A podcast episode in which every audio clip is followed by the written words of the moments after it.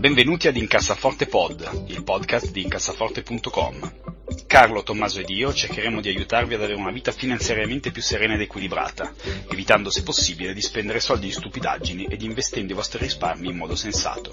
Incassaforte Pod, il podcast di diventare ricchi. Oh, un'ultima cosa, questo podcast ha solamente scopo informativo ed il contenuto non è da intendersi come sollecitazione all'acquisto o alla vendita dei prodotti finanziari discussi. Buon risparmio. Ad una nuova puntata di Incassaforte Pod. Io sono Andrea Alfieri, con noi c'è Tommaso De Benetti, oberato di lavoro. Ciao a tutti, ciao a tutti, sono un veneto imprenditore classico proprio da definizione Wikipedia. E, eh, e Carlo, che è impegnato in una cosa importantissima, eh, raccontaci sì, sì, subito poi... tutto. No, ho ritardato un attimo a arrivare perché stamattina mi è giunta notizia che eh, una ragazza che faceva la commessa in un supermercato qui vicino al mio ufficio è entrata nella scuderia di Rocco Siffredi ed è insomma la, la, la sua nuova punteria di diamante, quindi io dovevo un po' documentarmi sulla cosa, per cui ecco. Quindi scusa, cinque questi cinque minuti di ritardo a cosa sono dovuti esattamente? Ah beh, sono più che sufficienti, ho fatto anche la doccia, quindi figuratevi. Ecco, infatti. Perfetto, perfetto. Mo- molto bene, molto bene, ottime notizie. Abbiamo poi... un, inizio di, un inizio di classe, direi, puntata. Direi. Esatto, un inizio, un inizio spumeggiante. Allora, ehm, oggi faremo una puntata un po' breve, perché siamo tutti di fretta e siamo delle persone molto busy, quindi eh, io sono lombardo, Carlo anche, quindi eh, uno c'ha eh, Rocco Siffredi da esplorare, io... Fighe fatturato, Tommaso anche uguale, eh, quindi faremo una puntata breve. Ci scrive Matteo che prima eh, per la serie L'angolo della massaia eh, dice che non si mette l'aceto eh, assolutamente nella, nella lavatrice perché inquina molto e che poi eh, eh, pare rovini, rovini le cose interne e distrugge la flora e la fauna marina. Beh, direi anche dei difetti. Io lo metto, questo, io questo lo metto comunque, cioè tutto questo contro il sapere di mia madre casalinga, vince mia madre, quindi io lo metto. Esattamente, esattamente. Eh, poi invece ci fa un'altra domanda interessante, vai Tommaso.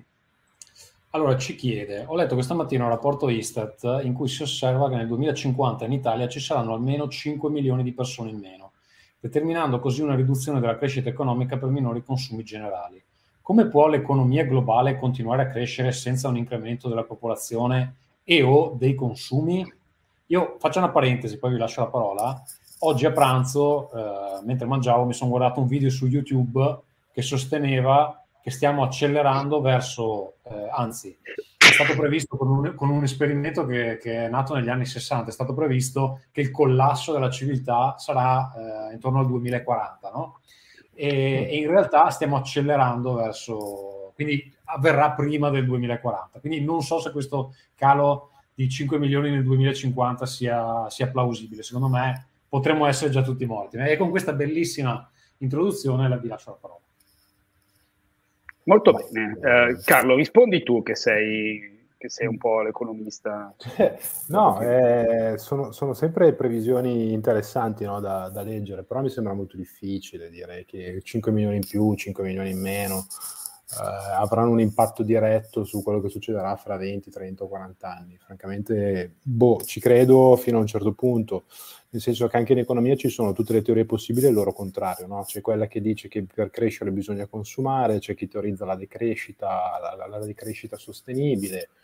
Uh, boh, nel senso che credo che... La, in la, effetti, Carlo, scusa, ti faccio una domanda sì. Io adesso. Cioè, chi sostiene la decrescita, è, cioè come si sposa la decrescita allo stock market? Generalmente non si sposa come... Uh, bah, sinceramente mh, ci sono tutta una serie di argomenti anche abbastanza complesso, però di fatto è un qualcosa che non puoi mai sperimentare, no? Perché per, per vedere se una teoria funziona dovresti ricrearla e osservarla e vedere un po' come funziona. L'economia non è una scienza esatta, è una scienza sociale, uh, però n- non ci sono in realtà grossi, grossi esempi di come potrebbe funzionare, no? Il ragionamento è, ad esempio, adesso c'è un sacco di gente, manca, manca il lavoro, allora se ci fossero meno persone ci sarebbe meno disoccupazione. Sì, vero, però bisogna vedere le persone che ci sono, eh, chi sono, che profilo professionale hanno, che età hanno, eh, cioè cinque milioni in meno di giovani è una cosa, cinque milioni in meno di neonati è un'altra, cinque milioni in meno di pensionati ancora è un'altra, no? Quindi, boh, cioè, non, la prendiamo per quello che viene, ma siamo molto vicini al voodoo per quanto mi riguarda. Sì, allora, è chiaro che la decrescita felice è una cosa che esiste soltanto nella mente eh, di alcuni fricchettoni, nel senso che eh, cioè, il mondo andando indietro non può portare a delle cose positive. Sicuramente l'ambiente ne gioverebbe, ma poi la gente muore di fame, no? Perché poi di fatto, cioè, di questo si parla. Perché magari per noi europei e americani la decrescita felice vuol dire oh, compriamo un po' meno cose, ma eh, per indiani, africani, eccetera, vuol dire non mangiare e quindi morire. Quindi non, non mi sembra in generale una, una grande idea. Eh, il genere umano deve andare avanti e eh, vorremmo che lo facesse in modo sostenibile. Le modalità sicuramente eh, ci sono per, per, per, per quantomeno limitare il nostro impatto, eh, ma è chiaro che un momento in cui il mondo iniziasse a depopolarsi in modo eh, diciamo massiccio, ecco, intanto direi che le vostre azioni saranno l'ultimo dei vostri problemi, perché sarete impegnati a non morire. Eh, sì, che poi ma... scusa, è un po' la, la, la sì. teoria di Thanos nei film degli Avengers, no? Faccio sparire metà degli esseri viventi dell'universo e quindi tutto andrà molto meglio, no? Però... Sì, sì, sì, no, vabbè, e poi... E, e poi vabbè sì, comunque cioè, le vostre azioni andranno molto male, questo sicuramente. Ecco, se, se la razza umana iniziasse a distinguersi, eh, sicuramente... le azioni della Apple cadrebbero perché non avrebbero più gonzi a cui vendere i loro costosi telefoni. Quindi speriamo che questo non avvenga e segnaliamo a Matteo che per un'Italia eh, che si proietta magari un paese forse in, in decrescita demografica, eh, come lo è stato il Giappone negli ultimi vent'anni, eh, ci sono però eh, più che mh, diciamo più che compensate, queste cose vengono più che compensate da paesi in cui invece il tasso di natalità è estremamente più, più elevato. Ehm, direi a questo punto passiamo all'argomentone di questa settimana eh, per la serie eh, Cryptocurrencies Inflation Edge. Eh, cosa è successo? Eh, il, la quarta o quinta più grossa cryptocurrency eh, del mondo, cioè la combinazione Terra-Luna, quindi Terra... Credo fosse la quarta. Credo fosse la quarta. La quarta, ok. Ehm, Terra, che era il, diciamo, la cryptocurrency, e Luna, che invece lo, lo stablecoin adesso associato, eh, che in teoria questo Luna doveva valere un dollaro, eh, nel giro di eh, due giorni praticamente è passata da valere, tra virgolette, quarantaquattro miliardi di dollari a zero. Eh, tutto è successo, diciamo, in due giorni, quindi piuttosto, piuttosto rapidamente. Eh, vuoi, vuoi raccontarci un pochino cosa è successo, Carlo? Magari tu sei un pochino più sul pezzo. No, devo, dire che in, no, devo dire che in realtà eh, ultimamente per quanto concerne le cripto eh, il mio cervello fa una sorta di, di, di, selezione, di selezione avversa e eh, francamente me ne disinteresso un po'. Eh, ho visto che c'è stato effettivamente questo, questo calo di, di valore, ma eh, sostanzialmente, se vogliamo, io ho capito proprio a grandi linee, poi non, ripeto, non, non ci credo molto, quindi non ho approfondito più di tanto. Sostanzialmente c'è un, eh, non c'è corrispondenza ovviamente reale tra la, la, la, quella che sarebbe la, la, la valuta nominale de, de, del cripto e quello che ci puoi comprare, no? Non, non è backed, come si dice la moneta. Quindi sostanzialmente c'è tutto un sistema, a quanto ho capito, di coperture e controcoperture, mh, un po' cervellotico, che però si può ridurre sempre al caro buon vecchio schema di Ponzi, no? Eh, correggimi se sbaglio, Andrea. Quindi uh, credo che, che, che sia venuto fuori un po' quello che era il, il, problema, il problema iniziale delle, delle criptovalute, che non essendoci un backer dietro con una banca centrale, eh, quando tu vai a comprare con la criptovaluta, eh, con, con la criptovaluta un qualche cosa, eh, poi questa criptovaluta deve valere quanto i dollari eh, che servono effettivamente per fare la transazione, e il sistema della criptovaluta stava in piedi o sta in piedi finché ci sono nuovi gonzi che entrano e ci buttano dentro soldi, no?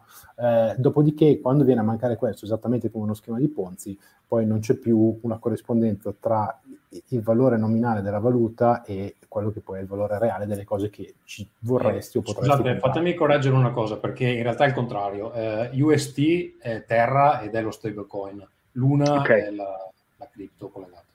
Però si okay, sono perfetto. legate a doppio filo praticamente. Comunque il concetto è, eh, era, era il seguente, no? Che eh, eh, Terra era questo stablecoin che doveva teoricamente valere un dollaro, eh, e Luna la cryptocurrency ad essa associata. Ehm, c'era un sistema algoritmico di uh, redemption e issuance, eccetera, che faceva sì che in teoria si mantenesse, per quanto riguarda U S T, cioè Terra, il peg a uno a uno con i dollari, eh, ma di fatto, poi senza stare troppo a, a entrare nei tecnicismi, eh, questa cosa poteva funzionare e stare in piedi soltanto fin tanto che il valore di Luna continuava a crescere o rimanesse eh, particolarmente alto. Okay? Il momento che Luna ha iniziato a scendere per una crisi di, di, di, di fiducia, eh, poi è entrato immediatamente in una spirale negativa. Questo perché? Perché alla fine adesso è molto semplice, visto che con le cryptocurrency, al di là di droga e ransomware, non si possono, com- cioè non si comprano cose, ma sono di fatto soltanto una, uno strumento speculativo, ehm, c'è un valore, diciamo, nominale dell'universo cryptocurrency, mettiamo cento miliardi di dollari, dico una cifra a caso, ok?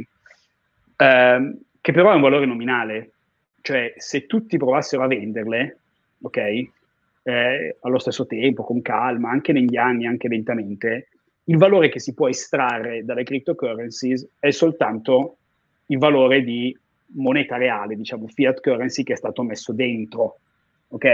Quindi se la gente ha inserito nel sistema cripto mille lire, poi che il, il mondo delle cryptocurrency nominalmente valga cento fantastiliardi, però prima o poi deve valere mille lire, in realtà meno qualcosa, perché mantenere in piedi tutta la struttura cripto è molto costoso. Primo, perché ci vuole l'energia per il mining, e secondo, perché ci sono di fatto un sacco di Ponzi schemes, appunto, eh, dove in un mondo di tassi di interesse molto bassi ti danno venti trenta per cento di interesse all'anno. Quindi è una cosa che strutturalmente non è sostenibile. All'interno di questo mondo ci sono attori più o meno, diciamo, mendaci, eh, esistono degli stablecoin che infatti non hanno nessun successo in quanto sono eh, legit e quindi non si prestano a fare porcate, che hanno un backing uno a uno con dollari, eh, infatti hanno delle riserve che sono audited, e praticamente se esistono diecimila Tommaso coin di questo tipo, e la società emittente eh, dimostra con degli audit che ha diecimila dollari, quindi in qualunque momento, anche se tutti volessero riprendersi indietro i dollari, ci sono. Ci sono poi gli stablecoin come Tether, eh, che su sessanta miliardi di capitalizzazione hanno, eh, se va bene, un miliardo di cash, eh, e poi hanno robe shady, e via. A quel punto, insomma, il primo miliardo che esce ci sono i cash, e poi dopo non ci sono più. Eh, e in ultimo eh, ci sono quelli come appunto Terra Luna, do, do, che non è backed da assolutamente nulla. Eh, il problema addizionale qual è? Il problema addizionale che è uscito, eh, sta uscendo insomma qualche notizia eh, che poi alla fine eh, alcuni che hanno fatto, provato a fare cash out da, dal sistema Luna Terra eh, sono stati favoriti rispetto ad altri. Eh, questo si, stranamente si tratta degli attori vicini al, al fondatore. Quindi, tra l'altro, eh, scusa, c'è stato, c'è stato un momento molto interessante dove ha avuto Coinbase, anche Crypto l'ha fatto, sono andati tutti in maintenance, eh, quando c'è stata quella, quella corsa a, a fare il eh cash sì. out. Tutti succede casualmente sempre così, no? Soldi.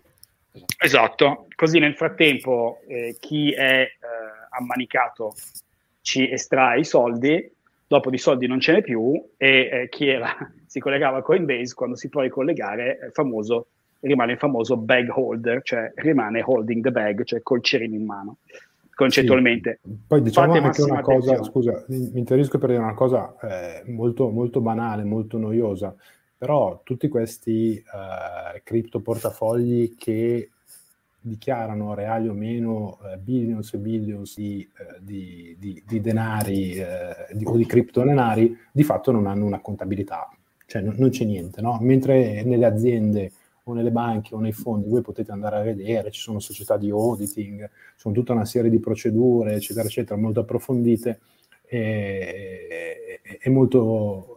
e molto controllate. Qui boh, c'è un, un bilancio che sono tipo due pagine scritte su carta straccia che forse vanno bene per il bilancio della parrocchia, ma poi per il resto si mette, anche chi investe mette tanti soldi dentro questa roba, quando di fatto veramente, cioè, è, è, è come darli a, a veramente a dei venditori di fumo. Vabbè ragazzi, Tether da questo punto di vista sono i più clamorosi, cioè loro in teoria hanno sessanta e passa miliardi di market cap, sono veramente tanti soldi. Uh, in teoria dovrebbero avere un po' di cash, eh, dovrebbero avere cash e uh, diciamo uh, bond, commercial paper, quindi sostanzialmente obbligazioni, quindi robe molto safe. Allora, uno, se eh, vista la dimensione, se loro avessero sessanta miliardi di dollari di, di bonds, la gente nel mondo della finanza li conoscerebbe, invece nessuno ne ha mai sentito parlare di questa gente qua. Secondo, il cash e le obbligazioni sono la cosa più facile eh, da verificare. Eh, Tether è in giro dal, mi sembra, duemilasedici e non ha mai fatto un vero audit, cosa che mi lascia pensare che insomma siano piuttosto un po' farlocchi. Quindi mi raccomando ragazzi, fate attenzione eh, perché, come diceva il vecchio zio Warren, eh, una lunga stringa di numeri impressionanti moltiplicata per un solo zero fa sempre zero, ok? Quindi le cryptocurrency possono fare più cento, più mille, più seimila per cento, se poi però alla fine vanno a zero, voi avete fatto tutta una serie di fantastici guadagni del tutto eh, teorici, ma poi in tasca vi è rimasto un pugno di mosche. Quindi attenzione, attenzione. Direi, sì, passiamo ecco, rapidamente. Consiglio, consiglio velocissimo eh, l'intervista che ha retweetato Andrea sul tweet di Incassaforte sulle criptovalute mh, l'altro giorno, eh, intorno agli, guardate i post del quattordici quindici maggio, Uh, appunto dove un esperto di, di una grossa università americana demolisce un po' il sistema delle criptovalute. L'intervista è fatta molto bene, dategli un occhio. Sì, eh, direi passiamo ai consigli della settimana. Dai Tommaso, cosa ci suggerisci? Vedo che hai delle robe da, da spingere. Allora, io questa settimana vi suggerisco Broken Tales, cioè il mio gioco che ho finanziato l'anno scorso su Kickstarter, per due motivi.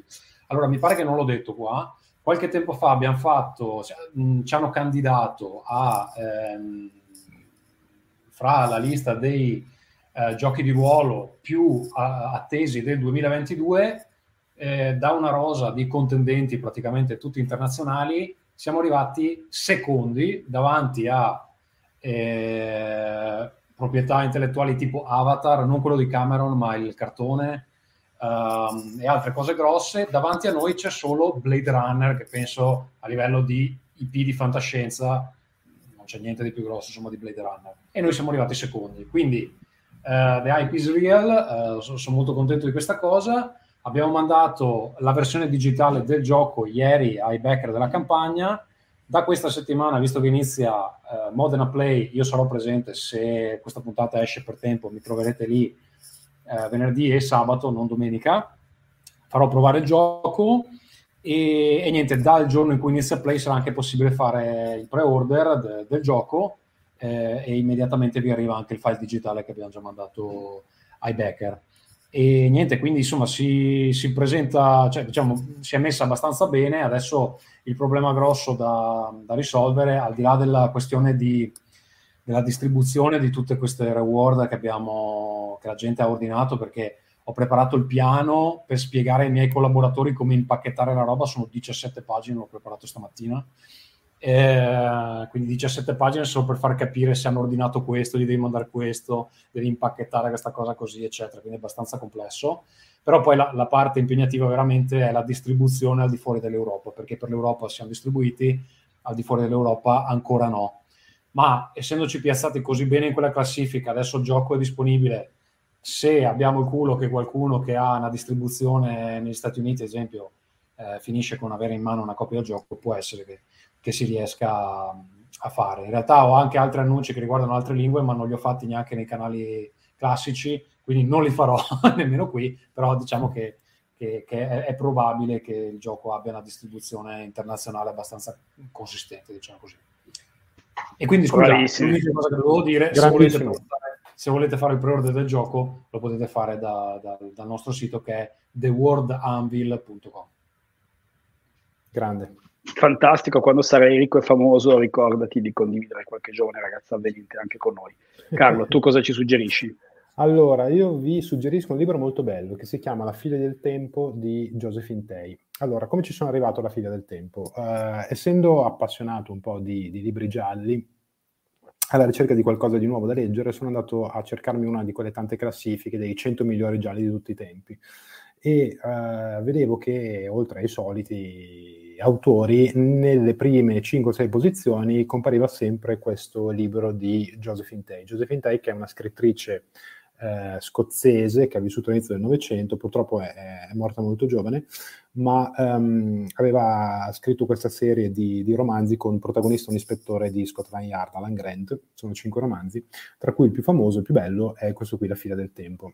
E la trama è, è più o meno così. Um, Grant, il protagonista, uh, si fa male inseguendo un criminale ed è costretto in ospedale con una gamba rotta per diverse settimane. Quindi immaginate uno con una gamba rotta all'inizio del secolo scorso, vuol dire stare ingessato, completamente in trazione, guardando il soffitto. Eh, ovviamente si annoia a morte e vengono a trovare in ospedale tutta una serie di comprimari soliti, no? Lui ovviamente è uno scapolone, quindi c'è la governante, c'è l'eterna fidanzata con cui non quaglia mai, eh, c'è la, il collega miglior amico, eccetera, eccetera. E uno di questi personaggi, gli, siccome Grant ha, è una appassionato di, di facce, è un fisionomista, no? Quindi si vanta di riconoscere i criminali eh, o, o la, la, insomma, l'indole delle persone dalla faccia, gli porta un, eh, una serie di, di ritratti di personaggi storici, no? In particolare lui si sofferma sul ritratto di Riccardo terzo, eh, che è lo stesso eh, ritratto che trovate sulla pagina di Riccardo terzo in Wikipedia, no? Che è stato re d'Inghilterra Eh, verso la fine del millequattrocento, ed è famoso in Inghilterra, lo conoscono tutti, lo studiano a scuola, perché è ricordato come uno degli assassini più infami della storia d'Inghilterra, in quanto è il perpetratore del delitto dei principini della torre, cioè eh, morto il fratello Riccardo terzo diventa reggente e, siccome si ingolosisce al trono, questa è la versione ufficiale, eh, fa eliminare e sparire eh, i principali eredi concorrenti alla, alla linea di successione, quindi i due nipotini adolescenti, ma per questo è vituperato da cinquecento anni dalla storiografia inglese.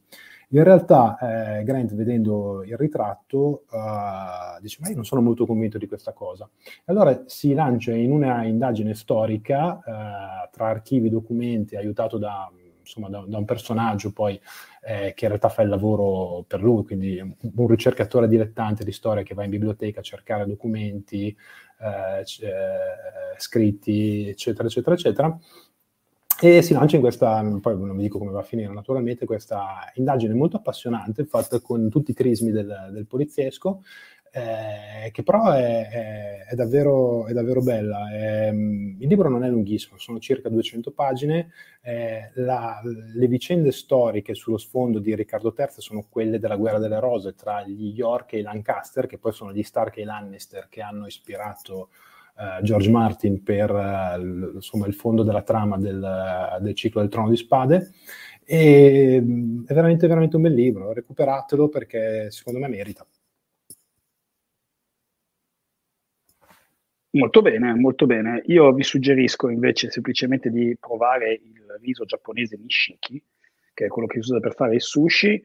Cucinatelo secondo lo stile giapponese, quindi lavatelo, utilizzate una parte d'acqua per una parte di riso e mangiatelo da solo, eh, eh, o con un po' di soia, con un po' di roba così. Io, essendo lombardo, eh, per diciamo... Eh, genetica, me ne intendo di riso, quindi ascoltatemi quando vi suggerisco questa cosa. Si trova, Molto si trova dappertutto? Si trova dappertutto? Tipo supermercato? Bah, su Amazon c'è, non so se sia buono, io me ne sono portato dietro un pacco da due chili buonissimo di Hong Kong, ma eh, cercate Nishiki Rice, eh, riso varietà giapponica, okay, fatto in una certa maniera e leggermente mo- molito, diciamo, per eliminare un po' di amido. Eh, rimane molto buono, si cuoce senza sale e quindi naturalmente viene bene con un po' di salsa di soia e, e wasabi, che io sostituisco con della mostarda Coleman's, che di fatto è la stessa roba. Molto bene, io mh, abbiamo tutti da fare, perciò ci salutiamo, direi, a questo punto. Ringraziamo soprattutto Carlo per le sue preziose notizie di inizio puntata, eh, che non mancheremo di approfondire, e eh, direi saluti a tutti. Tommaso, buon lavoro e complimenti ancora. E ciao ci a sentiamo tutti, a breve. Grazie. Se volete mi potete seguire su Twitter a tde Benito. Ciao a tutti. Ciao. Ciao. Ciao.